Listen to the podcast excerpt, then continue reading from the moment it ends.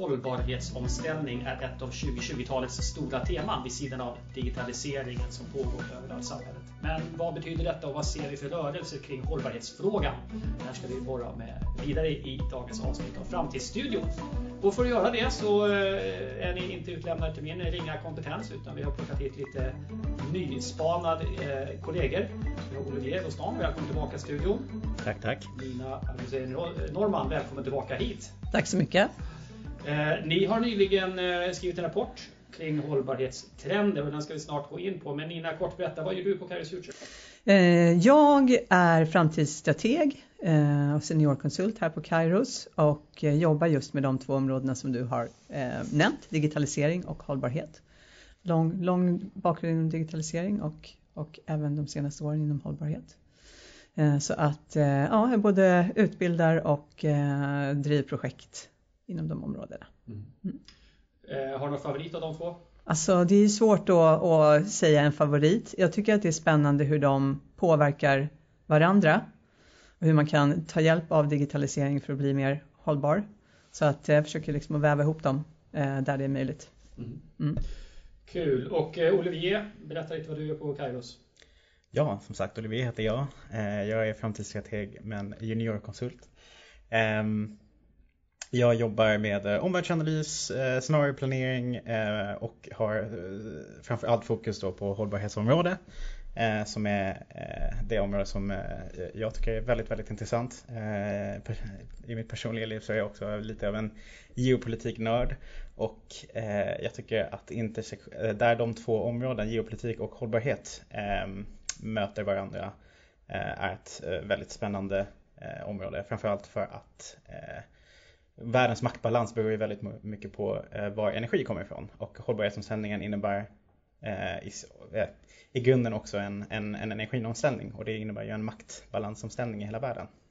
Mer mot decentraliserat, mer mot folket. Så det är väldigt intressant och jobba i det här området. Mm. Kul! Och ni har ju tillsammans jobbat med ett projekt för Region Jönköpings län och eh, Jönköping Science Park. Stämmer det? Exakt, ja precis. Nina, berätta lite mer. Vad är det ni har gjort tillsammans med Ja men precis. Ehm, så Science Park Jönköping, eh, de har, för dem så har vi gjort en rapport. En trend och framtidsspaning kring, kring grön omställning, en existensfråga. Mm. Eh, och där har vi då prioriterat fram fem stycken trender som eh, är centrala på ett övergripande plan men också för företagen inom Region Jönköping.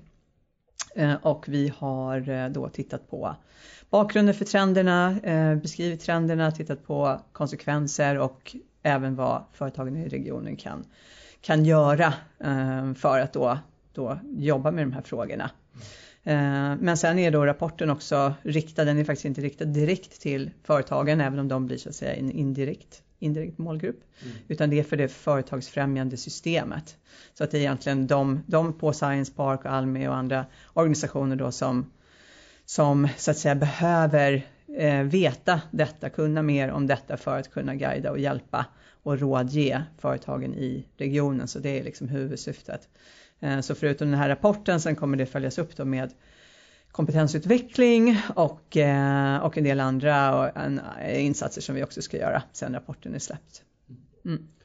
Intressant. Och Olivia du har varit huvudförfattare för rapporten. Jag tänkte du skulle få guida oss igenom de här fem trenderna och så finns det också tre stycken bubblare vi pratade lite grann innan podden om det här ordet bubblare som är så vedertaget idag. Hur vi tror att det har sina rötter i det glada 80-talets topplista på TV där man hade veckans bubblare. Men om detta tvistar de lärde och ni får gärna höra av er om ni har andra källor till detta begrepp, bubblare.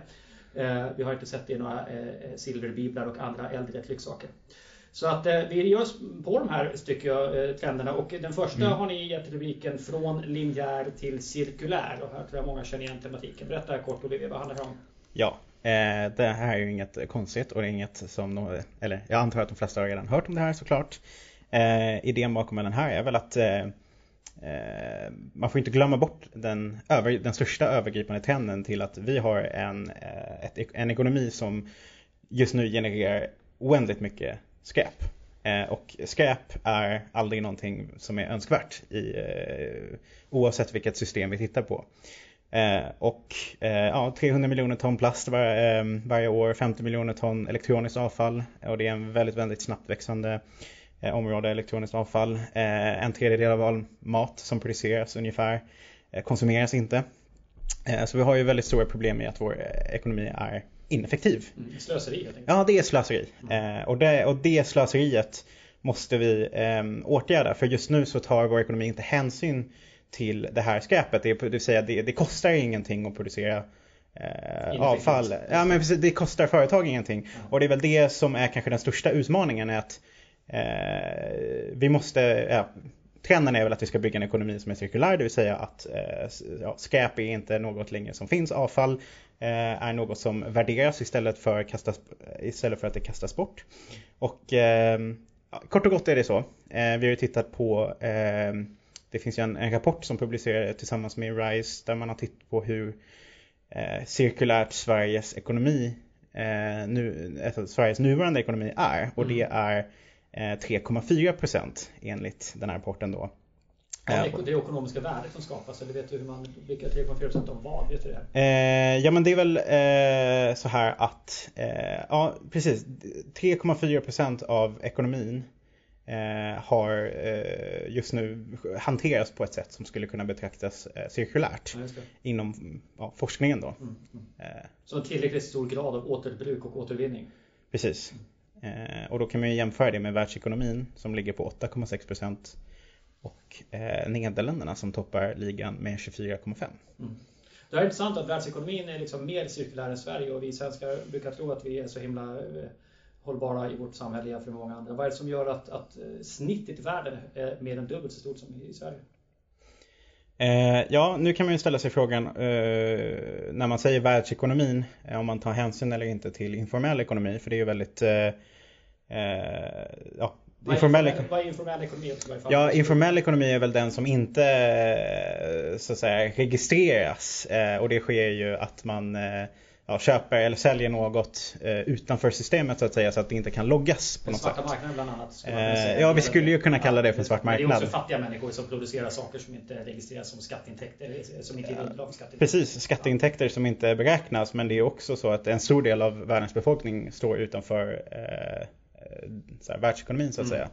Mm. Eh, och ehm, Ja, idag återvänder ju särskilt, eh, områden i världen som har brist på resurser Eh, tvingas ju eh, återanvända och eh, vara kreativa med den eh, typen av avfall som de producerar så att de inte eh, ska, eller så att de ska kunna använda om det och få så bra avkastning som möjligt på de resurserna de faktiskt köper in. Vi har inte samma problem. Nej, men visst måste det vara så historiskt att vi har gått från en mer cirkulär ekonomi till en mindre och nu ska vi tillbaka till en mer. Exakt. Eh, vi har gått från en cirkulär ekonomi till en linjär ekonomi. Mm. Eh, man skulle också kunna påstå inom eh, energisektorn att vi har gått från en förnybart energisystem till ett fossilt ekonomisystem och nu så vill vi både tillbaka till ett cirkulärt ekonomi, en cirkulär ekonomi och ett eh, eh, förnybart. Mm. Och jag tycker det är intressant om man vill liksom, så här, de stora penseldragen, människans historia. Människan hittar extremt kondenserad energi i något som kallas för olja och det liksom ändrar eh, artens utbredning på planeten så radikalt att vi liksom måste få effekten av det. Att, att, ställa tillbaka den utvecklingen och få den i balans igen. Ja. Att det här är med en kort fossilpassage i människans historia. Förhoppningsvis, om vi sköter korten rätt nu. Ja, ja, ja, precis. Det är väldigt intressant att, att sätta i perspektiv hur mycket just energi eh, en, en liter olja eh, kan försörja. Mm. Och det är jämfört med vad vi har tidigare, var i trä eller kol, så är det ju helt ofattbart mycket energi som vi får ut. Ja. Eh, och då kan man säga att en, en människa som trampar på en cykel i flera, äh, i, i, en timme jätte, på högsta tempo kan ju liksom motsvara ungefär vad en glödlampa eh, eh, kan ge ut för eh, energi. Och ja, med en liter olja kan man ju flytta flera ton. Ja, så det är ju, ja. Ja, det är en enorm kapacitet. Ja, men vi ska till den cirkulära ekonomin och det här kommer vi naturligtvis komma tillbaka till senare för den här utvecklingen är ju i sin linda kan man säga, inte minst när det gäller regleringar och vad det kostar att slösa. Så det här kommer vi följa under hela min levnad tänker jag mig. Så, och det ska bli väldigt kul att se. Eh, om vi tar oss vidare till nästa så handlar det om spänningar på energiområdet. Eh, berätta mer Olivia, vad handlar den här trenden om? Mm. Eh, det, är väl, ja, det är ju ingen eh, nyhet nu att eh, energiområdet är eh, ja, hett i, på nyheterna. Eh, och det är ju framförallt, eh, skulle jag säga, för att eh, ja, energisektorn är väl en av de, de stödjande sektorerna i vårt samhälle. Eh, utan energi så händer inte så mycket eh, utav så som vårt samhälle fungerar. Då slutar alla maskiner, har vi inga maskiner kvar då kan inget fungera. Och då ska man komma ihåg i det här att upp till 86% av världskonsumtionen av energi är fortfarande fossil. Hur mycket sa du? Eh, 86%. 86% ja. eh, har jag för mig. Eh, det kan skilja sig en procent eller två där. Men eh, det vill säga, alltså, budskapet här är ju att fossil eh, energi eh, underbygger fortfarande den största delen av vårt... Vi är enormt beroende. Vi är enormt beroende. Mm. Mm. och ja, och samtidigt så har ju ehm, länder som Tyskland beslutat att fasa ut kärnkraft. Ehm, Eh, Ryssland minskar sina naturgasleveranser. Eh, och, Åtminstone västerut ja, tänker jag. Eh, ja precis, till, till Europa i alla fall. Och då tvingas vi eh, ja, så här, påskynda den energiomställningen som redan hade börjat för flera år sedan. Mm. Eh, Nina, vill du lägga till någonting i energiområdet? Nej, men prata, prata på du. Eh, ja, och det det vi, det vi ser, några exempel på det här är väl att eh, Alltså tecken på spänningar det är väl att man har börjat nationalisera om eh, energibolag. Eh, man har börjat sätta, alltså Frankrike till exempel, i Tyskland har man också nationaliserat ett av energibolagen. För de, eh, ja, de, de svänger mellan privat och offentlig sektor för att de är så kritiskt viktiga i samhället. Eh, och man har satt begränsningar på hur mycket vinst de kan, eh, de kan göra. Eh, så jag tror att eh, ja, på, på, på kort sikt, och det vill säga då från ett till tre år, så kommer, ja, kanske lite mer, kanske lite mindre, det kan ju skilja sig. Men eh, vår energianvändning kommer behöva minska. Eh, och det vill säga, nu har man redan börjat i andra länder att eh, ja, fundera på, vad, det finns ju så här, ehm, symboliska sätt att minska energi, det vill säga vi, vi måste släcka lampor för då ser man ju att det är mm. någonting som händer. Mm. Men också allt från att eh, ja, uppvärmning är en av de och nedkylning är en av de mest intensiva energikonsumtionsområden och det, det kommer vi nog behöva um, dra ner på. Mm. Däremot på uh, medel och lång sikt så uh, sker det ju nu för första gången sedan flera årtionden stora satsningar på energiområdet. Det vill säga lång sikt blir energi billigt igen. Mm. Men vi får ju en liten fas där det blir dyrt och där det sker ett systemskifte. Och vilken roll spelar kärnkraften i den utvecklingen? Lång sikt? Um, ja, det är ju, ja som sagt, kärnkraft har ju blivit en politisk fråga. Mm. Eller den har kommit tillbaka som politisk Eller den har kommit tillbaka mm. som politisk fråga, precis. Um, och ja, um, den är svår för att uh, uh, jag tror att Um, kärnkraft är ju en, uh, det har ju mycket mer risker så att säga mm. än andra energi, uh, slag, eller energikällor vilket gör att det måste vara mycket mer kontrollerat och det gör ju att uh, man kanske inte vill överlämna det ansvaret till en privat aktör vilket gör att det måste vara en statlig aktör som går in och hanterar kärnkraften för det handlar ju inte bara om drift utan det, har ju också, eh, det handlar ju också om av, eh, kärnkraftsavfallshantering. Mm. Och det är ju en fråga som ligger på flera årtionden om inte århundraden eh, efter. Så, mm. och, och, så det är en väldigt, väldigt långsiktig investering som jag tror framförallt en statlig aktör kan, kan gå in och garantera. Mm. Och det sätter ju press för mindre länder som Sverige till exempel Eh, det är väldigt dyrt. Det är dyrt på kort sikt och, men lönsamt på, länge, på lång sikt. Mm. Och eh, vi har ju inte byggt kärnkraftverk på eh, sedan 70-talet. Vilket gör att den kunskapen som, som finns mm, inom kärnkraftssektorn mm. och framförallt eh, den teknik, tekniken har utvecklats och kompetensen har på något sätt tappats lite genom precis. åren. Ja. Vilket gör att vi Mm. Eh, vi brottas lite med att bygga ny kärnkraft men mm. Eh, jag tror att eh, det är en del av framtida mm. energisystemet om vi ska öka vår konsumtion. Mm. Och det är ju intressant, vi hade ju innan det liksom den här nu, nya politiska diskussionen kom kring kärnkraften så har vi haft, hade vi en debatt kring förvaring av det som vi har mm. producerat som var ganska, ganska kraftig och eh, mycket polarisering kring vad, vad resultat av, av undersökningar och så vidare egentligen betydde och kan det här vara säkert och så vidare. Så, att, så det är ju väldigt, mycket kring, kring publik, alltså kring opinioner rent generellt, vad människor tycker om kärnkraft är ju liksom en stor fråga där. Men jag tänkte bara säga också att eh, det, som är spänn det som är intressant just med, med det här eh, området, givet då det, den utveckling som vi ser just nu. Här har vi ju jättemycket osäkerhet eh, kring då vad, vad, vi får en tuff vinter och människor, alltså i allmänhet undrar ju vad både människor och företag, hur de egentligen ska, ska liksom hantera det här. Men jag tycker det är intressant hur det då går i hand i hand med hur vi behöver dra ner på vår konsumtion eh, rent generellt. Och den där avvägningen då att vi, att vi liksom i den bästa världen så får vi en skjuts, en extra skjuts mot ett mer hållbart sätt att, att leva för vi överkonsumerar ju kraftigt. Vi tänker ju inte på, eller då i alla fall innan det här, tänker vi inte riktigt på hur vi, hur vi gör.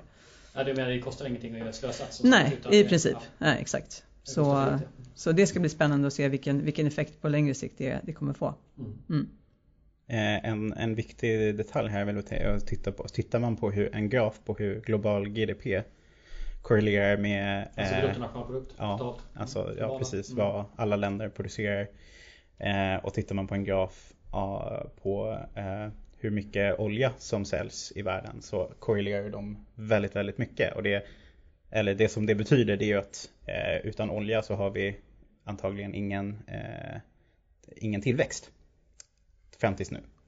Eh, vi, vi, vet inte hur man bortkopplar, frånkopplar eh, eh, Eh, ekonomisk tillväxt från fossila bränslen och det är det som den stora utmaningen i energiomställningen handlar om. Kan vi fortsätta växa Eh, även om det skulle kunna anses i sig vara ett lite kontroversiellt ämne inom just eh, hållbarhetsområdet. Men hur kan vi fortsätta växa eh, vår ekonomi eh, och ha tillväxt eh, utan att den tillväxten kommer från fossila bränslen? Eh, den har vi inte riktigt knäckt än. Mm. För, inte sagt, riktigt, inte ens nära skulle man kanske säga. Nej, Även nej, om det kanske menar att kärnkraften på lång sikt skulle kunna göra, spela den rollen då.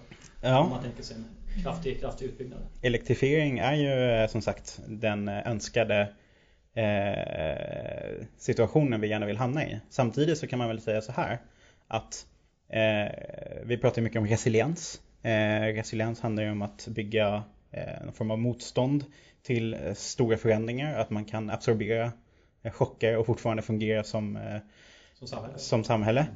och där så kan man väl peka ut det här med att om allting går på el då är vi väldigt sårbara på det sättet än om vi har olika energi eh, källor.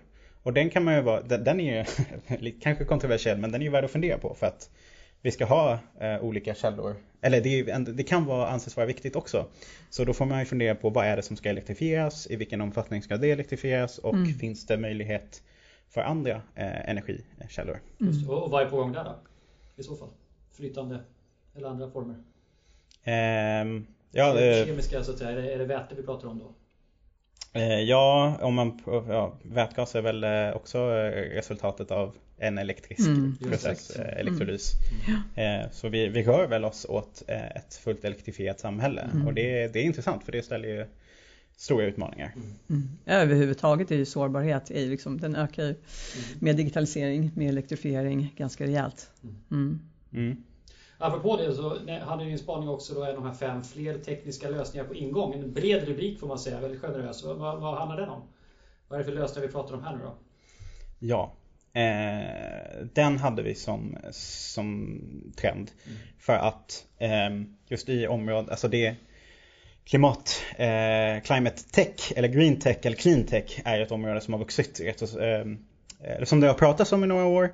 Eh, tittar man på en graf i hur mycket investeringar som faktiskt läggs i, eh, eller som investeras i de här eh, sektorerna så har det ju eh, ökat rejält bara de två senaste åren. Det var redan på ökning innan men nu har det ju liksom man har ju liksom tripplat investeringarna. Och vi ser jättestora aktörer, så både pensionsfonder men också ja, stora techbolag som går in och som investerar kraftigt för att man till exempel, alltså ett, ett bra exempel på det är Eh, det man kallar för CCS, eh, koldioxidavskiljning och lagring. Eh, det är ett område som det hade tidigare forskats inom och gjort några experiment på tidigt 2000-tal men nu har det ökat rejält och eh, eh, ja, det är bara ett exempel men jag tror att eh, det man ska komma ihåg när man tänker fler te tekniska lösningar på ingång det är att kapitalet för klimatinnovation ökar och det beskriver ju PWC väldigt bra i deras rapport State of Climate Tech. Ehm, sen så eh, fokuserar man allt mer på nyckelbranscher det vill säga eh, vatten, el, matproduktion, eh, transport. Väldigt viktiga sektorer. Det är kanske mindre eh, i, i det området underhållning eller eh, retail men mycket mer på de här kritiska, in, mm. ja, kritiska infrastrukturerna som, som stödjer samhället. Eh, eh, och sen så har vi just det här, eh, vårt ökande CO2, CO2-problem och det vill säga att det satsas väldigt mycket nu på området alltså fånga in koldioxid och lagra den. Mm. Eller lagra den eller göra någonting annat med den. Mm. Och det är väl att priset också på, på koldioxid, eh, alltså vartefter priset blir allt dyrare så blir det ju också en, en, liksom, en bättre affär att, eh, att lagra. Och man får råd med andra lösningar. Men det var det jag tänkte bara tillägga också att, att just vad det gäller här handlar det väldigt mycket om att se, vilket ju då, um, det var ju vdn för, för Blackrock som var ute för, vad var det, 2017 eller någonting sånt? År 2020 tror jag. 2020 var det, ja så det kanske var så. Ja, nej, okay. Uh, som, som liksom kickade off, kickade off lite grann då att uh, han gick ut och sa att det är att eh, hållbara investeringar är liksom den enda vägen framåt. Och jag tror att det är det som, alltså när det så att säga att se affären i det måste man titta på lite längre sikt och att det så att säga tricklar ner också till så att säga vanliga företag. Lite tillbaka till den trenden som vi pratade om i början, cirkulär, cirkulär ekonomi, så är det ju även, även där så att man kan liksom titta på sin affär och se så här, mitt avfall, alltså hur kan jag se till att, vilket ju det finns goda exempel på också, hur kan jag nyttja eh, så att säga se på min affär mer cirkulärt. Eh, och då tänker jag både ur ett liksom, materialanvändningsperspektiv men även ur ett ur ett kundperspektiv därför att det är så pass viktigt för konsumenten idag att, att ett, ett, en, ett, varumärke man köper från är hållbart. Mm. Så att ur flera perspektiv så är liksom affären god att jobba hållbart. Mm. Det är väldigt viktigt som, som Nina precis sa, det här med koldioxidpriset. Det är oundvikligt i, när man pratar om eh, vart pengar går. Mm. Eh, det kostar, alltså att eh, ha utsläpp, ett ton utsläpp koldioxid eh, har ju historiskt sett inte kostat så mycket. De har ju varit prissatta under EUs eh, eh, utsläppsrättigheter så att säga. Och de har ju kostat runt, ja nu kommer jag inte ihåg exakt, men kanske runt 20 euro per ton. Och nu har de helt plötsligt bara de två senaste ören, äh, åren ökat äh, nästan exponentiellt. Så de ligger ju på runt 100 euro nu. Oj. Så nu blir det ju så här, fem gånger så dyrt att ha utsläpp äh, som företag. Vilket gör att okej, okay, då är det mer lönsamt att lägga de pengarna på ett företag som kanske hjälper dig att bli av med dina utsläpp eller att själv gå in och hitta en process som är koldioxidneutral än att köpa utsläppsrättigheter. Mm. Och det gör ju att det driver på förändringen väldigt snabbt. Och det har ju varit, eh, ja, det här inrättades, eh, infördes 2004 tror jag. Så det har ju tagit ett tag. Men eh, företag och organisationer har ju haft framförhållning till det här. Och de som har varit framsynta och tittat på att det finns ett system som omfattas eh, inom koldioxid. Det kommer, eh, eller målet är att det ska öka. Eh, det finns färre och färre utsläppsrättigheter, de blir dyrare och dyrare mm. och därför så ska man börja så tidigt som möjligt att hitta system att hantera det. Och de som har lyckats med det är de som just nu lider minst kan man väl säga. Just det. Och återigen nyttan med omvärldsanalys och framtidsspaning och veta att det här mm. kommer och agera på det. Absolut. Men jag tänker också, det där, eh, vi har ju pratat mycket om grön hållbarhet. Eh, den här avvägningen då, om man tänker sig att prislappen på utsläppt koldioxid har inte varit så hög. Det har väl kanske också funnits argument för att vi kan inte göra den för dyr för då kommer våra miljöambitioner i Europa att kväva det europeiska näringslivet eh, till förmån för de som kanske har haft lägre ambitioner kring utsläpp i andra delar av världen. Eh, så då har vi den ekonomiska hållbarheten också, den här balansgången då med att lyckas både få verksamheter att överleva med allt vad det betyder av jobbproduktion och så vidare, så vidare i samhället och politisk, att få politiskt förtroende från väljarna. Så till att också handla om social hållbarhet. Jag. Eh, ja, om jag bara får glida in där. För jag tycker att det, det är en intressant, eh, man kan säga, ja, som du säger, kritiker har ju sagt att det här kan kväva ekonomin. Mm. Jag skulle säga så här. Vår, alltså, ekonomi och innovation fungerar väldigt bra också när vi har restriktioner. Mm. Som vi behöver förhålla oss till. Och jag skulle påstå att när vi inte har några restriktioner, då börjar vi slösa. Mm. För att då har vi ju ingenting som begränsar oss. Eh, och då skapar vi eh, tekniska lösningar som är väldigt ineffektiva i sig.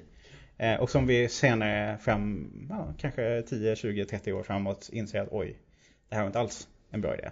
Så vi behöver ju på något sätt de här tuffa klimatregleringarna. Och bara på tal om att innan vi går in på social hållbarhet så var det också en trend som vi kallar för självreglering till krav inom miljölagstiftning. Mm. Och det är ju att eh, inom de, eh, ja, de senaste 10 åren, eh, kanske 20 åren som man har börjat eh, finula i området hållbarhet så har, så har det ju framförallt varit eh, företag och organisationer som själva har satt eh, Eh, eller bestämt hur de jobbar och visat upp sitt hållbarhetsarbete. Och nu så har ju EU klivit fram och blivit en, ehm, en väldigt stor aktör inom eh, miljöområdet och kanske framför allt sedan 2015 och Parisavtalet eh, visat tydligt ledarskap, inte bara i EU men också i hela världen. Att jo, miljöområdet går att reglera och har gjort det genom att visa upp en rad olika ehm, ehm, direktiv och lagstiftningar som till exempel EU-taxonomin. Som, har pratats, som pratades jättemycket om i 2020 när det släpptes. Berätta lite, vad är, vad är den där taxonomin för någonting? Ja. Eh, Okej, okay. taxonomin är ju då ehm, ett sätt att betrakta, att eh, betrakta vad är hållbart och vad är inte hållbart. För det är en eh, kritisk eh, komponent för att göra, alltså den riktar sig ju främst mot investerare, stora institutionella investerare. För det är de som bestämmer vart pengar går och vart de inte går. Eh, och med EU-taxonomin e så kan man helt tydligt lägga en riktning eh, på ett politiskt sätt då att de här investeringarna ser EU som hållbara och de här ser vi inte som hållbara. Och om man går in och investerar i saker som EU ser som inte hållbara då kan man ju förvänta sig mindre stöd, att det blir dyrare, att det blir... Så på något sätt så, säger, så sätter EU en, en, en, en riktning för vart kan pengar gå och vad, vad kan ge långsiktig avkastning. Just det, man förvarnar marknaden om hur den marknaden kommer bli påverkad eller inte påverkad kan man säga framöver. Exakt. Ja, vilka regleringar ska drabba vilka typer av investeringar. Intressant här är ju att lyfta att det har faktiskt sedan dess skett eh, ett antal eh, eh, domar. Ehm, bland annat i Polen då ett energiföretag som försökte öppna ett kolkraftverk. Och där ehm, delägarna som ägde bara ett antal aktier i det företaget kunde då stämma företaget för att det här är inte en långsiktig investering med tanke på EUs riktning. Så företaget eh, tog inte hand om sitt ansvar gentemot ägarna? Exakt, och de fick eh, faktiskt eh, inte bygga det, kolkraftverket. Intressant. Mm. Ja, men det som är intressant här också, om man tar ner lite grann mot liksom Sverige och kanske regioner inom Sverige så är det ju så är det ju just det där med mätbarheten, alltså kraven på mm. mätbarhet kommer ju bli allt högre över tid. Eh, liksom, eh, fönstret som vi har för att, för att liksom ordna det här, det bara krymper ju hela tiden. Så jag tror att Eh, det som är intressant här är ju, är ju också system och sätt att mäta sina, sitt fotavtryck. Eh, och många experter anser ju att på ett antal års sikt, kanske inte så himla många års sikt, så kommer, man, så kommer kraven på hållbarhetsmätning bli, bli i stil med finansiell, alltså det man ställer på finansiell eh, redovisning. Eh, från EU då, eh, krav. Och det ju, blir ju ganska tufft. Så att man ska nog förbereda sig på, på lite sånt också som företagare. Ja, och eftersom vi ändå är på lagstiftning eh, från självreglering till krav då så är ju EUs eh, förslag på digitalt produktpass ett väldigt bra exempel på det här. Eh, Vad innebär det? Digitalt ja, produktpass? Det är ju ett, ehm, ett eh, lagförslag som, som, går, som då är i linje med det här från linjär till cirkulär ekonomi och som precis som Nina säger som försöker bygga in den här mätbarheten och det är ju att just nu kommer det in produkter på europeiska marknaden, vare sig de kommer utifrån eller produceras här, eh, som vi inte har någon aning om vad som finns i de produkterna. Just det. Eh, och ett digitalt produktpass är ju egentligen en, eh, ja, ett, ett pass för en produkt som innehåller en viss information eller som man också kan kalla metadata om den här produkten. Hur är den tillverkad? Var är den tillverkad? Innehållsförteckning. Ja, hur mycket, vad är det för alumini, aluminiumsgrad som är i den här produkten? Mm. Och det ska ju egentligen bidra till att använda eh, digitaliseringen som ett verktyg, för det är det digitaliseringen är. Eh, ett verktyg i hållbarhetsomställningen, det vill säga att vi kan använda eh, de här innehållsförteckningarna för att, för att nå den cirkulära ekonomin eftersom man vet vad man får för produkt när man återvinner den. Mm. Och det här är ju intressant att koppla till cirkulär ekonomi återigen. Att man då ser framåt att, man, att i princip alla material finns registrerade i stora databaser och är liksom spårbara. Att man så att säga inte ser ett material som, man ser det som ett cirkulärt system. Att det så att säga i, i så småningom vissa material behöver ju då kasseras på ena eller andra sättet. Men, mm. men att man då att man så att säga inte köper, man har ett ansvar för, för hela livscykeln. Eh, vilket jag tycker är jättespännande. Ja, är spännande. Mm. Vi ställde faktiskt frågan här i våras i vår stora medborgarstudie om man tyckte det var en rättighet att i samband med köp få oberoende och jämförbar information om en varas eh, miljöpåverkan. Och då är det 51 procent av svenskarna som tycker att det borde vara en rättighet. Det är ju inte det idag så att säga. Men Nej. 51 procent tycker det. Men det är ändå 49 då, eller 50-50 som, som, som inte är överens inte bryr sig om det. det nej. inte skulle vara rättigheter. Kanske inte. Vi tycker att det är en rättighet när det kommer till livsmedelsprodukter till mm. exempel. Jag tycker alltid det är intressant att dra den parallellen. Ja, att ett tag så fick man inte veta vad som var i sin mat. Nej. Eh, det känns ju helt det... sjukt idag. Eller hur? Ja. ja. Och det är väl kanske så det kommer kännas om 20 år när vi tänker, mm. va? Vadå, visste, inte, visste vi inte vad som var i produkterna? Ja. Alltså jag kan ju tänka mig om man liksom bara spånar lite så här framtidsgalenskap så kan man ju tänka sig att, att om, nu pratar vi om, om ökande krav på, på liksom organisationer och företag. Men om man då tänker steget längre, ökande krav på, på oss som individer och vad vi får konsumera. Så här, men vi får äta ett kilo kött i, i månaden eller vad det nu kan tänkas vara. Då kommer de här sakerna blir oerhört viktiga. För då måste jag ju själv avgöra då, okej okay, om jag får använda ett kilo, kilo aluminium om året, liksom, ja, okej, okay, vad, vad ska jag då välja att köpa? Jag skulle gissa dock att det skulle vara mer av ett eh, incitamentbaserat system. Mm. Att, eh, att man gamifierar det på något sätt lite så här, du kan få eh, väldigt bra förmåner om, mm. ju mindre du använder. Och det är väl mm. lite det som, man, eh, som det här typen av lagstiftning och system kan bidra till att vi kan skapa den här spårbarheten och mätbarheten. Så blir det ny byteshandel, man får byta med varandra. Och, ja. och då eh, tänker jag till eh, Naomi Kleins bok This changes everything som kom för 8-9 år sedan säkert. Mm. Som handlar om klimatet och kapitalismens liksom, ja, dynamiken där. Ja. Och där hon lyfte just det där i mötet med klimatskeptiker att de förstod mycket väl vad klimatfrågan handlar om. Det, var, det de var rädda för det var ju politiseringen av samhället. Om vi ska mm. ha ett centralstyre som berättar för mig hur mycket jag får konsumera. Mm. Då börjar det likna något som vissa tycker är närmast en diktatur nästan. Ja. Och det är en dimension av det här som är, som är knepigt. Mm. Eh, och vi frågar också i den här studien som jag nyss nämnde om morgondagens medborgare så frågar vi så här, så här, många kommuner, regioner och myndigheter vill påverka människor till att leva mer ekologiskt hållbart. Vilka åtgärder tror du är mest framgångsrika att använda då? Och då kan vi se att är man baby boomer född 45 till 64 eh, och då den första väldigt individualistiska generationen kan man säga, då är det ungefär 50% som tycker att det är viktigt med information till konsumenter om vad som är hållbara val. Och sen sjunker den siffran bland generation Z födda 95 då, eh, fram till 2005 ungefär. De, där är det bara en tredjedel som håller med det. Så det är 50% mm. bland de äldre och en tredjedel. Medan däremot om vi tycker att man ska få en chans att se sitt eget klimatavtryck exempelvis genom en app då är det då 30% av generation Z. Eh, inte riktigt, men nästan dubbelt så många som bland baby boomers, så 19 procent. Mm.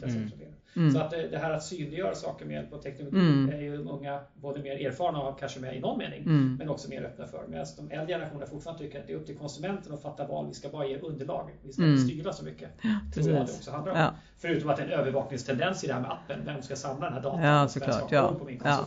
Och någonstans är det väl en tipping point. Alltså vi kommer ju närmare och närmare om man tittar på liksom IPCC-rapporter och så vidare så kommer vi ju, fönstret stängs allt mer och mer och ju mer det stängs och ju mer publikt det blir desto tuffare kommer det bli rent generellt. Så, ju, mm. ju, mer det stängs desto mer politiskt blir det också. Ja, och det är absolut. det för så här, komma ihåg att eh, ju mer man försöker eh, göra hårt motstånd mot det här på något sätt eh, så eh, kommer man ju liksom ställa sig mot vad en stor del av befolkningen faktiskt eh, vill se.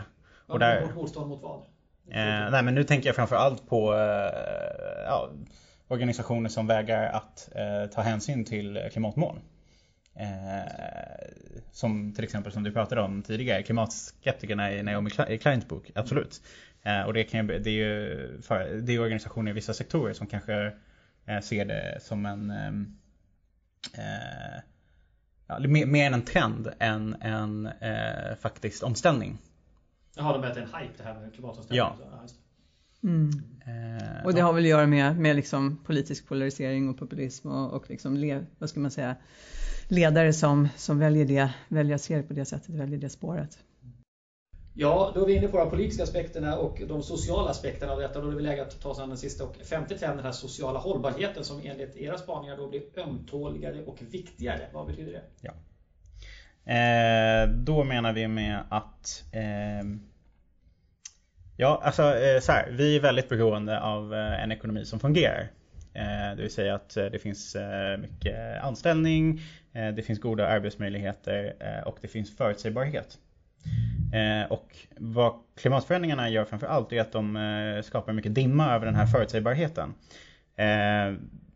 De som har lyssnat på Johan Rockström någon gång har ju, tror jag, eller ett av huvudbudskapet i hans meddelanden är ju att men när människan liksom började bo i städer, vilket är kanske vår viktigaste, största utveckling, det var ju när vi liksom började med jordbruk. Och jordbruk bygger ju på, på förutsägbarhet i klimat, säsonger och så vidare. Eh, när vi inte har den förutsägbarheten eh, och eh, allting ändras för snabbt Eh, Eh, då kan, man, då kan man ju tro att det är bara eh, andra arter som har svårt att anpassa sig. Men det skulle vi eh, påstå att vi är ju arter också. Och eh, vi kommer också ha svårt att anpassa oss. Det och såklart så, ehm, så, så, så innebär ju en temperaturökning i, i världen att det finns väldigt många områden också som råkar vara bland av de mest befolkade områden idag som kommer ha ja, över 300 dagars Eh, överdödlighet per år på grund av värme. Och där kan man inte bo. Och eh, enligt en rapport som kom ut förra året från Världsbanken som heter Groundswell-rapporten så skrevs ju att eh, ja, cirka 216 miljoner människor förväntas tvingas migrera inom sina egna länder. Eh, inom sina egna regioner.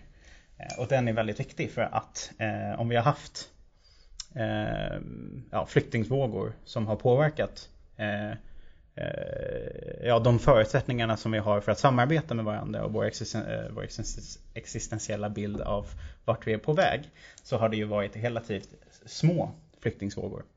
Och eh, det, är, det är värt att bara komma ihåg det att eh, vi, har, vi, vi, bygger inte idag förutsättningarna för de typen av förändringar som vi håller på att skapa. Mm. Och därför så blir det viktigare. Det vi menar är att ja, i, det, i en sån värld så blir social hållbarhet och social innovation viktiga. Hur, eh, ja, kanske inte, eh, jag tyckte eh, Raoul Wallenberg-stiftelsen hade en bra eh, guide för social entreprenörskap och de menade att ehm, eh, istället för att lösa konsumentproblem så ligger det fokus på samhällsproblem.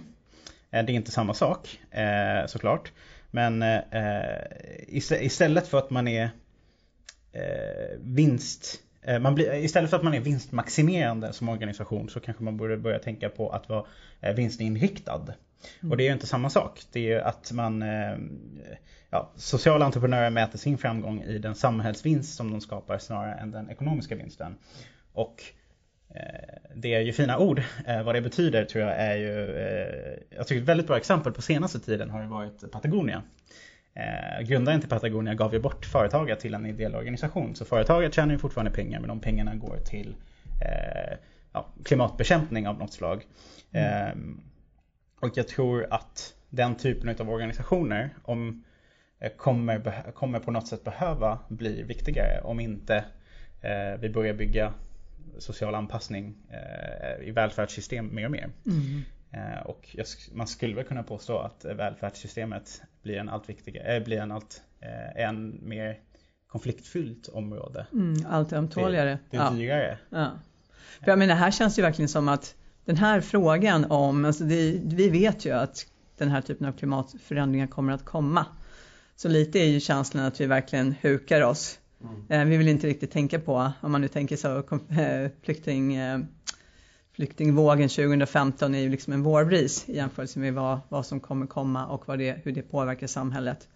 Eh, men jag tycker det som är intressant också kring social hållbarhet och liksom alla de här frågorna är ju, som du var inne på här, det är ju eh, hur yngre generationer också ser på det. Du var inne på generation Z som då har en lite annan inställning vad det gäller just då att liksom driva om, om att för vilken generation det är inte lika viktigt att driva vinstmaximera på samma sätt. Utan att man har en liten annan inställning till det. Eh, så, så vi, vi kanske går liksom åt lite bättre tider vad det gäller, vad det gäller nya generationer också. Ja, kanske. Samtidigt intressant när vi frågade om man är beredd att sänka sin levnadsstandard för att uppnå ett klimatneutralt samhälle. Då får vi en, alltså vi tittar på generation, yngsta generationen, generation Z och millennials, alltså de födda mellan 85 och 2006 ungefär. Då är det ju ungefär 30 där som är beredda att sänka sin levnadsstandard. Mm. 32% och 44 bland generation Z som inte är beredda att sänka. 44 mm. Så jämför man då med baby boomers, eh, där är det visserligen eh, fler då, 39% som är beredda att sänka sin levnadsstandard jämfört med 30% generation Z. Men det är bara 36% som säger att de är definitivt inte beredda. Det är en större grupp där som är så här, mm. kanske, jag vet inte, jag mm. svarar mitt emellan så att säga. Eh, men det är alltså största, största gruppen som säger att de är definitivt inte är beredda, det är mm. generation Z. Mm. Så här är en splittrad generation tror jag också väldigt mm. mycket hur ja. vi ser på detta. Um, och jag, jag, tycker det är lite viktigt att lyfta det för ibland i debatten låter det som att alla, i, alla jämnåriga med Greta Thunberg eh, liksom, är som Greta i attityden och så är det inte. Nej, så är det definitivt inte. Nej. Det är en ganska splittrad bild tycker jag ja. av de här frågorna. Visst, ja, och det tycker jag man märker också i vardagen så att säga. Det ja. finns, finns liksom två, det är lite av en vattendelare där man kan tänka sig också att den här generationen eh, lite funderar över hur ska det, deras framtid bli? Kommer de kunna ha det deras föräldrar och mor och farföräldrar hade? Mm. Eller kommer de helt enkelt ha, ha liksom, och det ser man ju att det blir förmodligen inte samma möjligheter för dem. Så att, eh, det är en viktig fråga. Mm. Ja, och det kan vara anledningen till att det är fler bland de äldre, de som har gått högre Exakt. de är beredda att sänka mer för att det, det är liksom, de startar från en bra utgångspunkt. Yes. Att säga. Precis. Alltså, yngre tycker att nu har jag vuxit upp och kommit ut i arbetslivet mitt under en pandemi. Mm. Jag har inte lust att sänka min levnadsstandard, tack så mycket. Nej. Så, att säga. så att det kan finnas väldigt rationella och helt acceptabla skäl på ett sätt. Mm. Och det är ju samma sak globalt. Alltså folk med lägre levnadsstandard eh, sabbar färre resurser på planeten än mm. de som har högre levnadsstandard. Och vi kanske inte ska kräva av dem att vara beredd att sänka sin levnadsstandard. Och sänka sin levnadsstandard är ju på något sätt ett väldigt, eh, som sagt igen, individualistiskt perspektiv. Mm. Eh, eh, det är klart vi som eh, medborgare men också konsumenter eh, bidrar till eh, resursanvändningen såklart. Men vi blir också starkt påverkade av de organisationer som Eh, som producerar allt vi konsumerar. Mm. Eh, och det tror jag att ni hade i morgondagens Medborgare 2 också om man ser det som ett, eh, att ansvaret ligger mer hos mm. individen eller om det ligger hos stora aktörer. Och där är det ju fler som, som tycker, förutom en viss grupp tror jag, men det är fler överlag som tycker att det ansvaret ligger på stora aktörer att driva en systemförändring. Ja, och det, egentligen är frågan inte vart ansvaret ska utan det är endast genom politiska beslut och stora aktörers agerande som samhället kan bli ekologiskt hållbart. Eh, var ju påstående. Och där ser vi bland de yngre, då är vi uppe mot eh, 4 av 10, 5 av 10 som, som sympatiserar med det påståendet. Mm. Jämför då den äldre generationen, baby boomers då, då där är en dryg tredjedel, eh, nästan var fjärde som tycker det. Så det, det finns en viss skillnad där. Och ju äldre man är desto mer tycker man att det är individen som ska lösa detta. Mm. Så. Men även där bland de äldre så är det stor spridning. Alltså det är 40-40 ungefär som tycker att det är individen och att det är stora aktörer. Sen mm. finns det ett gäng då, 20 som inte riktigt eh, så. Men totalt bland svenskar så är det ungefär 3 av 10 som tycker att det är en enskild och 4 av 10 som tycker att det är de stora aktörerna. Mm. Så ser ut. Mm. Ja, stora spännande frågor och jag inser också det, det, det är så otroligt komplex, komplext det här. Det är ju verkligen, verkligen en allt sitter ihop med mm. varandra på, på många olika sätt. Eh, och där utmaningen som du säger, sociala hållbarheten, vad gör vi? Vad gör vi med vad blir den nya migrantetiken? Så att mm. säga? Vad, vad blir vårt etiska ramverk för människor som behöver skydd? Eh, jag nästan ångrar att jag slog på en SVT-dokumentär häromdagen som hette 50 grader i skuggan när jag hade mina barn med och så tittade vi på eländet i Nigeria där de mm. grävde 9 meter djup brunn för hand för att komma till vatten. 9 meter liksom, ett hål som är en meter diameter. Där satt de där nere och hackade upp den här leran och letade efter den här vätskan. Liksom. Mm. Eh, det, och det, det är väl om jag inte missminner mig Afrikas folkrikaste land. De är mm. över 100 miljoner invånare. Ja. Alltså det är folk som verkligen kan flytta dem på sig så blir det kaos. Alltså om det verkligen skulle bli. Mm. Så att, ja. Men jag måste innan vi går vidare, eller snart sagt vi, vi snart återkommer och tittar på de två bubblorna. Men jag måste bara lyfta det. För att få lite inspiration och glädje kring klimatomställningen måste jag återigen testa, tipsa om denna fantastiska dokumentär Kiss the Ground på Netflix. Kiss the Ground, gå in och kolla på den om möjligheten med regenerativ odling. Hur otroligt spännande det är och förmågan att binda kol i marken genom att bara se till att marken får fungera som det, som det är tänkt om man säger så. Oerhört kul. Kiss the Ground med fantastiska eh, Woody Harrelson som, som eh, konferencier eller guide ska man säga. Det är ju värt att kolla på. Vi är snart tillbaka och pratar mer om bubblare. Kairos Future Academy är för dig som är nyfiken på våra webbinarier, trendföreläsningar och workshops relaterade till omvärld och framtid. Vi erbjuder Nordens största utbud av öppna utbildningar i omvärldsanalys och framtidsstrategi. Dessutom skräddarsyr vi utbildningar och program helt utifrån dina och din organisations behov. Läs mer om alla våra kurser och utbildningar under Academy på vår hemsida. Välkommen med din anmälan! Då så, vi håller på att diskutera hållbarhet och hållbarhetstrender som eh, dagens gäster Nina och Olivier har identifierat tillsammans med Science Park Jönköping för att försöka förstå vad är det för någonting som kommer påverka näringslivet inte minst i och omkring Jönköping framöver kring hållbarheten. Och vi har tagit oss igenom fem stycken spännande spaningar och nu tar vi oss vidare till det som kallas för bubblare i rapporten här. Helt enkelt spaningar kring saker som man verkligen måste ha koll på men som vi inte riktigt kanske vet exakt var de tar oss. Men som ändå kan potentiellt ha väldigt stor betydelse. Mm. Och Olivier, du tar dig an den första eh, som handlar om transporter som är naturligtvis en stor del av frågan kring framtidens hållbara samhälle.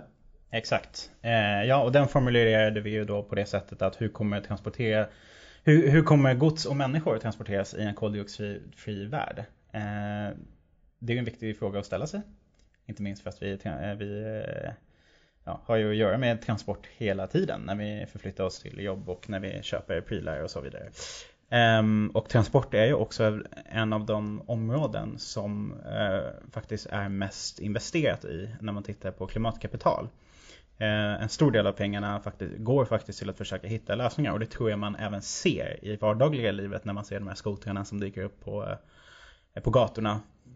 Och man testar sig fram eh, nu, så transportsystem som ja, Stockholms tunnelbana utmanas Eh, lite av så här mindre aktörer som kommer in och som eh, försöker eh, lägga beslag på en liten del av, av deras marknad. Eh, och det finns ju eh, det är ju kanske inte så konstigt för att eh, när vi, vi pratade tidigare då om att hållbarhet handlar till stor del om effektivitet, hållbar, alltså energieffektivitet, resurseffektivitet, alla de här sakerna. Och ehm, då skulle jag säga så här, bara för att få en bild. Eh, idag är det inte ovanligt att man sätter sig i en bil som väger någonstans runt två ton och åker med den och köper eh, två påsar eh, livsmedel på ICA och komma tillbaka. Eh, och det skulle väl vilken eh, forsk eller forskare, energiforskare som helst säga Oj, det är ett väldigt ineffektivt sätt att transportera eh, två kassar mat. Och det är väl det som man ska eh, komma ihåg i den här frågan att vi kommer nog bli mer effektiva när det gäller transporter. Eh, och en bra parallell här är väl att dra en parallell som ehm, Horace Dedue eh, tagit eh, som har en podd då om eh, mikromobilitet och som tittar på på samma sätt som vi har anpassat vår internetsurfning eh, till eller de ehm, verkt eller vad säger man Eh, de eh, verktygen som vi internetsurfar med, det vill säga datorer, telefoner, till den typen av användning som vi gör. Vare sig om man scrollar på tunnelbanan eller om man jobbar på en dator. Eh, så har vi ett verktyg inför varje användning. Ja, just det, som är specialanpassat. Vi specialanpassar våra verktyg för den typen av användning som vi gör och det, den logiken kan man nog applicera allt mer i eh, transportvärlden. Men då blir min fråga, kommer man äga alla de här varianterna? För det är det som är skillnaden med digitalt, det är så billigt att göra varianter. Eh, till, ja, här har vi en, en webbläsare som gör att den här eh, hemsidan funkar på telefonen och här finns en som funkar optimalt för det här paddor eller vad det skulle vara för någonting. Men det är ju inte riktigt samma sak med hårdvara. Så min fundering är, kommer det betyda att vi också äger det då på ett annat sätt? Om vi ska få tillgång till det här och, färdas med de mera situationsanpassade fordonen? Ja, det är en bra fråga. Jag skulle säga att den är inte så tydlig. Okay. Eh, för att det är klart digitaliseringen ger, ger, oss möjlighet att dela mycket mer än vad vi eh, kan och på visst sätt så ser vi ju att det eh, vi använder den mer än tidigare. Vi delar ju på vissa saker mer än tidigare. Ja, till exempel då elskotrar. Mm. Efter, vi hade ju dock inte dem tidigare. Men eh, vår ekonomi är fortfarande väldigt inriktad på att man ska äga. Eh, ägandeskap är fortsatt viktigt. Men det, det är väl, apropå unga, det är ju en sak ändå som, som vi uppfattar i vår data också att unga, kanske inte i många fall, det gäller inte alla, vi generaliserar här, men som grupp så är de så verkar ägandet ha mindre statuskoppling än förr, eh, ska man nog kunna säga. Och Mm. i den meningen så finns det väl hopp om att det är mer att få jobbet gjort än att, än att äga det här föremålet. Mhm. Det gäller förstås inte alla som sagt, men, men ändå som tendens. Eh, absolut. Eh, och det, det har ju att göra då igen, eh, att äga eller inte. Det är, alltså, dela på en resurs funkar ju bra när man bor i ett eh, befolkningstätt område. Ja. Eh, ju mer man befinner sig ut eh, på landsbygden desto mindre sannolikt är det att man kan poola resurser på det sättet. Ja. Så att det blir fortfarande lika smidigt som tidigare. Mm. Men då blir, då blir min fråga, för att en sak som jag tror vi brottas med är hållbarheten, att vi vet inte hur ett liv i ett hållbart samhälle ser ut. Så jag kan egentligen inte riktigt ta ställning till det hållbara livet. Mm. Alltså jag vet inte, vad, vad är det? Om vi hoppar fram 10 år så här, knäpp. Och sen så lever jag hållbart. Kommer jag då resa och förflytta mig mindre än idag? Är det dit vi är på väg? Apropå att vi förr hade en cirkulär ekonomi och så fick vi en masskonsumtionsekonomi tack vare olja och energi och blev billigt och så vidare. Och nu ska vi tillbaks till en ekonomi som åtminstone sker på något sätt på de hållbara inom de planetära gränserna. Mm. Och eh, samma sak här då, vi förflyttade oss inte särskilt mycket förr i tiden. Eh, sen började vi förflytta oss lite mer med tåg som gjorde att vi fick längre räckvidd. Så småningom kom de här bilarna. Så nu ska vi, kommer vi backa även. Tror, tror vi kommer färdas färre kilometer i framtiden. Eh, det är en jättebra fråga. Mm, verkligen. Eh, en fråga som man inte riktigt kan svara på. Jag skulle Mm. gissa att vi kanske kommer fär, färdas eh, alltså så här, vi har kommit så långt det går. Det är, så här, det, det är nästan så att det inte, visst kan man ha Concorde-flyg som kan ta oss från Stockholm till New York på tre timmar istället för Mm. sex. Eh, men den lades ju ner för att man upptäckte att det här var inte intressant. Folk vill inte åka så snabbt. Inte för de Eh. pengarna i alla fall. Inte för de pengarna, det var ju dyrt såklart. Eh, Så det är ju Eh. frågan, kommer det bli så dyrt då? Det, det, det är ju det som skulle Mm. strypa förflyttandet på ett sätt. Om det var löjligt dyrt att förflytta sig. Mm. Men då får vi hela den politiska diskussionen om, Oh. om centrum och periferi. Ja, vi ska inte kunna åka och bo längre bort. Mm. Den diskussionen är högst eh, igång idag så att säga. Mm. Vad kostar det för landsbygd och glesbygd och, och så att säga. Ja. Men det är ju jätteintressant och, och just, alltså den där, det där är ju en jätteintressant fråga för det, om man nu är, går in i, i digitaliseringens värld och tänker på hur, hur eh, ja, men det som vi populärt kallar för metaverse, alltså eller VR, AR och mixed reality, sådana teknologier kommer att utvecklas. Om det är så som vissa säger att om, om tio år så kommer det att, alltså det kommer inte gå att urskilja från verkligheten, det är svårt att tänka sig ju idag. Men alltså sådana aspekter och, och liksom att vi har vant oss vid att jobba hemma och jag menar ökad, eh, ökade möjligheter av leveranser. Alltså vi har ju ganska bra redan men, men hela, den, hela den aspekten. Jag menar, hela, hela det och sen så tycker jag också inom det här området är ju är ju liksom elektrifieringen. Eh, det har inte riktigt slagit igenom det här med liksom ska man säga, drönartrafik och så vidare. Det är mycket lagstiftning som, som sitter i vägen men det kommer ju komma.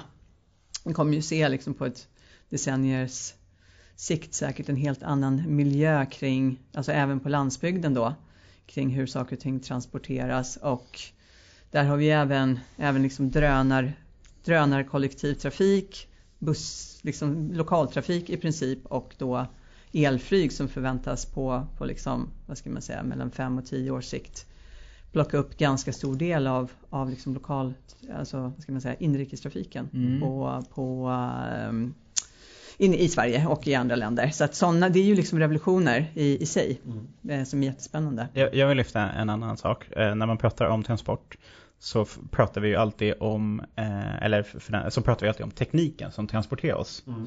Eh, och det är såklart att den är central i, eh, i det. Eh, men jag tror inte vi ska, det är väldigt lätt när man pratar framtid eh, att man fokuserar på vad tekniken ger för möjligheter men eh, ibland så pratar man mycket mindre om de samhällsutvecklingarna som följer. Eh, en av de datan som vi har tittat på, eh, här, att resa som vi har gjort de senaste 50-100 åren har ju berott också delvis på att vi har haft väldigt mycket, mycket mer fritid än tidigare. Och den fritiden har ju ingenting att göra, eller den, har såklart, den är såklart kopplad också till tekniken. Men det är ju samhällsbeslut. Eh, så att säga. Att vi har Hur mycket haft, lediga, hur mycket lediga. ja, hur, mycket led, hur mycket ledig tid vi har. Och Tittar man på en graf av global arbetstid historiskt från 1800-talet till idag så har eh, så total tid, arbetande tid per människa sjunkit rejält. Mm. Och vi satt ju här och pratade bara på Kairos-kontoret häromdagen eh, på den här grafen som pekar på att arbete tappar väldigt, väldigt, väldigt mycket mening.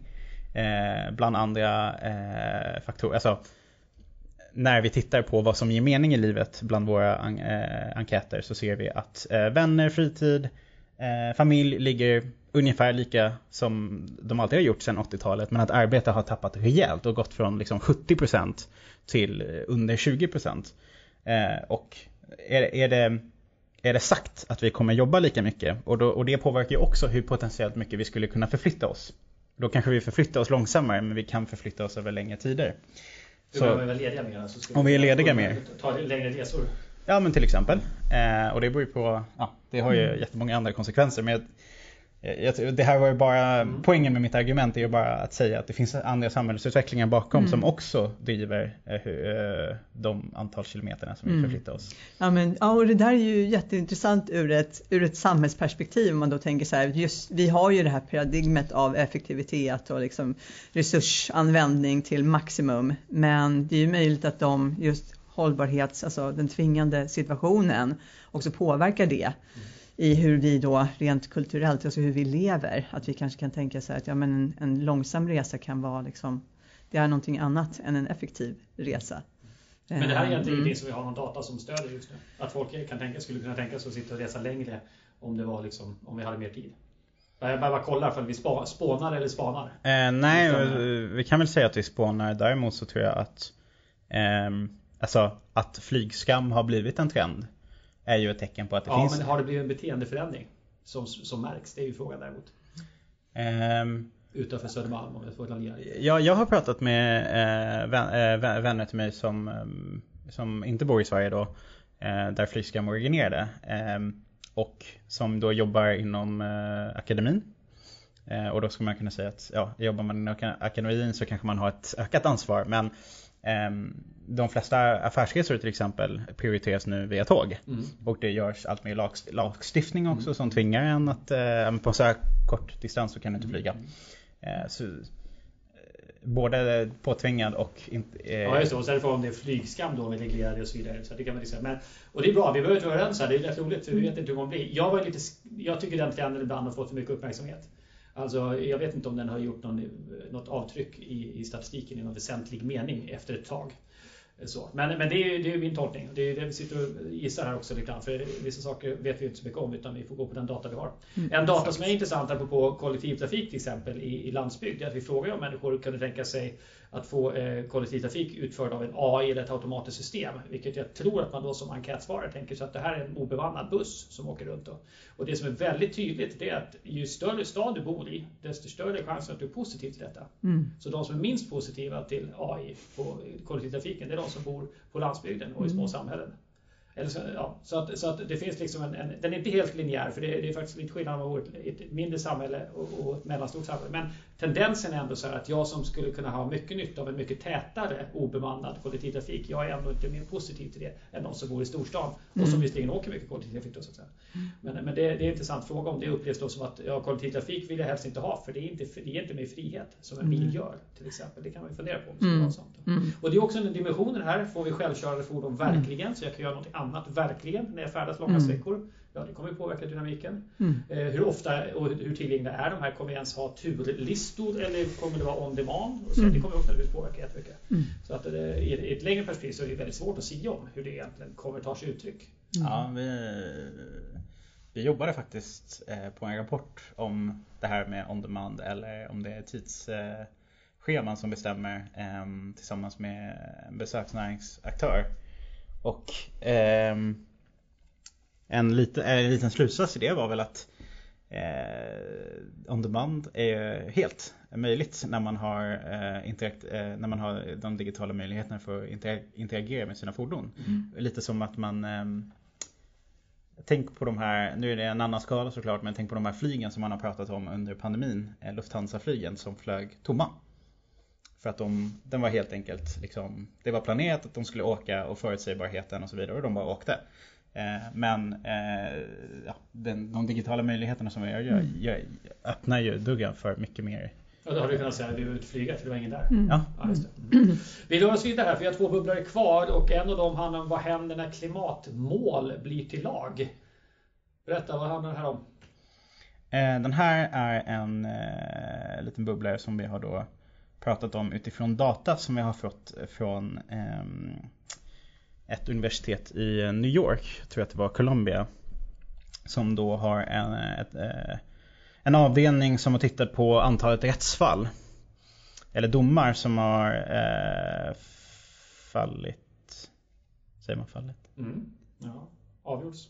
antalet eh, rättsfall som har avgjorts mot regeringar, företag och organisationer eh, som innehåller någon form av eh, klimatkoppling. Hänvisning till klimatmål. Ja, precis. Eh, och eh, kan man ju titta så här, sen år 2000 hade det knappt, ja, vid år 2000 hade det knappt varit någon, någon enstaka.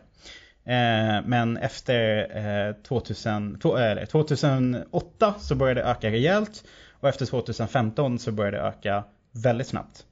Eh, och det vi ser det är väl mest att eh, runt om i världen så eh, är klimat en större grund till att ehm, eh, eller ett, kanske ett bättre argument mot vissa beteenden.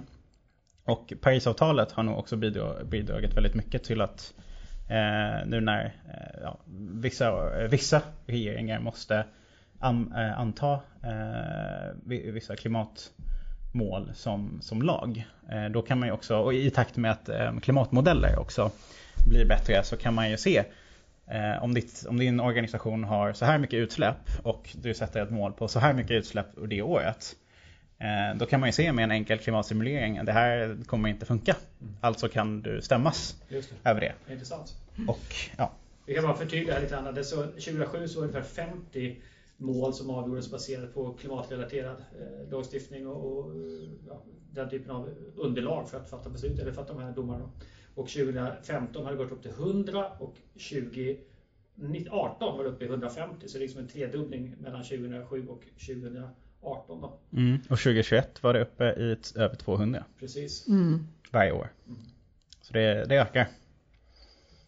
Så är det. Vi tar oss an den tredje bubblaren. Eh, det börjar bli dags att runda av snart. Vi har snackat på bra länge här nu. Och då är frågan, kommer rymdekonomin att rädda klimatet? Varför skulle den göra det? Olivia, berätta. Eh, ja, den här har vi haft med för att eh, rymdekonomi är en snabbt växande industri. Eh, det har man sett på nyheterna. Eh, överallt tror jag. Eh, rymdekonomin, om vi ska bara definiera den snabbt, så är det alla verksamheter och all användning av resurser som skapar värde och fördel, fördelar för människor i samband med utforskning, forskning, förståelse, förvaltning och användning av rymden. Där kommer en riktig skolboksdefinition. Ja. Ja, det var OECDs definition. Eh, nej, men det är väl all ekonomisk aktivitet som är kopplad till rymden. Och i den eh, aktiviteten så är det ju också mycket satelliter såklart och bevakning av eh, världen. Så som man kallar för eh, det heter remote sensing på engelska och eh, ja Ja, skitsamma. Eh, ja, alltså att man kan observera eh, klima, eh, ja, Klimatforskning från rymden. klimatforskning från rymden, precis. Eh, och övervaka och följa utvecklingen och ehm, den är ju såklart när vi, när vi har en, ett, problem på en sån stor skala så eh, kanske lösningen också befinner sig på en sån stor skala. Eh, däremot så, så bidrar ju rymdindustrin till en väldigt, väldigt stor eh, mängd utsläpp. För det är inte en, eh, ja, det är en, inte en eh, De är inte så energieffektiv klimatsmarta, rymdraketerna. Nej. nej. Men vad Alltså-? Ja, förlåt. Ja, nej, jag tänkte bara säga, jag tycker jag hörde, det var rätt intressant, Na- NASA gör ju någon sorts ny månsatsning nu. Och eh, jag lyssnade på en podd för, eh, för ett tag sedan där de hade intervjuat då den personen på NASA som var ansvarig för den här satsningen, det här var några år sedan då. När de höll på att arbeta med lösningar för, för att kunna, kunna göra det här. Och på 60-talet så var det ju, satsades ju en enorm en enorm del av, av USAs eh, GDP på, på rymden och liksom det var eh, eh, det var även politiskt försvarbart att göra det. Det var det inte nu utan man fick alltså en budget som var eh, i då ehm, jämförbart 15 procent av den som man hade Mm. då. Och då visade det sig att eh, med den budgeten så kunde man inte använda de lösningarna som fanns. För de var för dyra. Så man var helt, helt enkelt tvungen att hitta, så vara innovativ, hitta helt nya lösningar vad det gäller material och, och sånt. Eh, vilket jag tycker är, det är rätt intressant. Att det är liksom under, under tvång så, så går det. För de är ju igång med det där nu. Ja, så de lyckas komma dit också. Ja, exakt. Mm, Det yes. finns ju det rymdekonomin gjorde på då eh, under kalla kriget. Eh, har man ju tittat på lite närmare på vad det har fått för utfall. Att man hade en sån målinriktad innovationsstrategi. Eh, strategi. Att eh, så här, vi ska sätta en människa på månen och eh, och det målet, eh, här, det målet ledde ju, eh, slutligen till att det var en rad olika tekniker som faktiskt eh, som vi fick ut ur det racet så att säga. Och det är väl lite det man också funderar på som, klimat. Hur, hur gör vi klimat till en målinriktad eller till en moonshot innovation kallar man det för. Det. Ehm, och, eh, men som sagt, rymdindustrin, rymdbrytning och rymdindustrin eh, det, är- det är en koldioxidintensiv bransch. Mm. Och vi är inte på målet för att nå eh, Parisavtalet. Och där finns ju en väldigt stor eh, frågetecken. Eh, är det så här, justifiable att eh, gå och försöka bryta ehm, eh, malm på månen när vi har väldigt pressande problem. Vissa tycker att det är helt okej, andra tycker att det inte alls är okej. Vi Eh, borde prioritera klimatet framför den här meningslösa resan till månen som någon kan tycka är obetydliga jämförelsevis. Ja, frågan blir väl hur, hur mycket kan vi motivera att rymdindustrin bidrar till att faktiskt eh, påskynda hållbarhetsomställningen kontra att sakta ner den. Mm. Just det. Den blir viktig att upplysa för alla organisationer som jobbar med det. Och det är ju en växande mängd i Sverige nu. Ja, intressant. Vi har tagit oss igenom fem stycken spaningar från linjär till cirkulär. Eh, nya spänningar på energiområdet. Från självreglering till krav inom miljölagstiftningen. Fler tekniska lösningar är på ingång tack vare all investering i green tech och clean tech. Den sociala hållbarheten blir ömtåligare och viktigare. Och slutligen några spaningar här kring transport och resande framöver. Vad händer när klimatmål blir till lag och kommer rymdindustrin att rädda klimatet? Det är det som ni fick med i er rapport för Science Park Jönköping. Stort tack för att ni var med i Framtidsstudion. Tack! Tack Fredrik! Vi hörs och ses snart igen och nu är det slut för den här gången. Tack för alla er som har lyssnat. Vi eh, kommer tillbaka inom kort.